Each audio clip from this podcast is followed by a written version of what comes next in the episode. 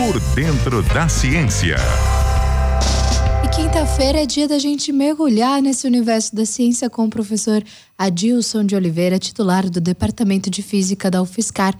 Boa noite para você, professor. Boa noite, amigos da CBN. Vou comentar com vocês a respeito de um novo tipo de tratamento de radioterapia que pode ajudar os pacientes que têm câncer em estados avançados, principalmente em metástase.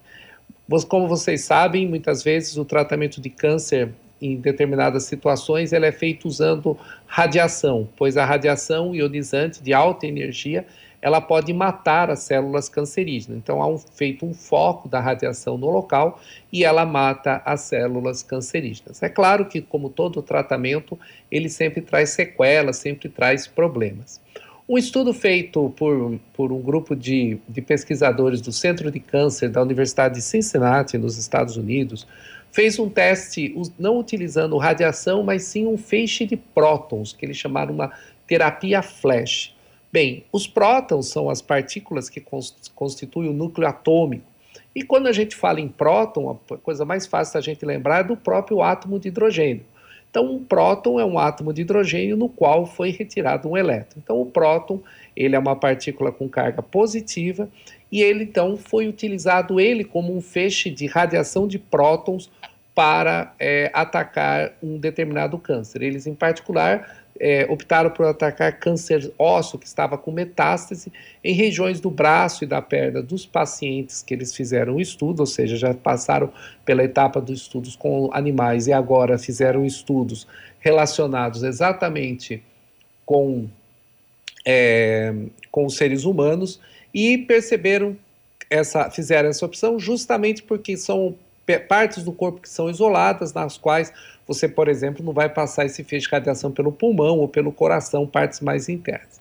Bem, o que eles conseguiram fazer de interessante é que esse estudo eles fizeram com 10 pacientes, né, incluindo 12 locais metásticos, né, que foram também outros comparados tratados com radio, é, que seriam tratados com radioterapia convencional.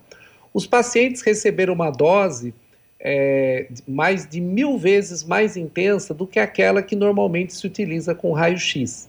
Essa dose, então, mais alta e com esse feixe de prótons, ela se torna, mostrou-se mais eficiente e trazendo menos efeitos colaterais aos pacientes, principalmente questão de dores, né, que se sente muito após esse tipo de tratamento. Então essa terapia, ela, ela, ela, ela é uma terapia nova que pode abrir novas perspectivas para o tratamento do câncer. E aí a gente pode imaginar, mas como utilizar próton, partícula, para é, fazer esse tratamento, fazer esse, essa situação?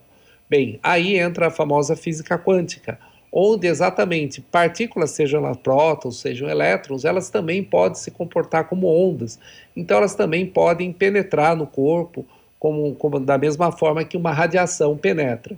A diferença, então, é que com essa maior quantidade de energia que eles colocou, colocaram, eles conseguiram focar mais esse, esse, esse feixe de prótons e, como conseguiram focar e com mais energia, ele foi mais eficiente para matar o câncer e gerando menos efeitos colaterais ao paciente.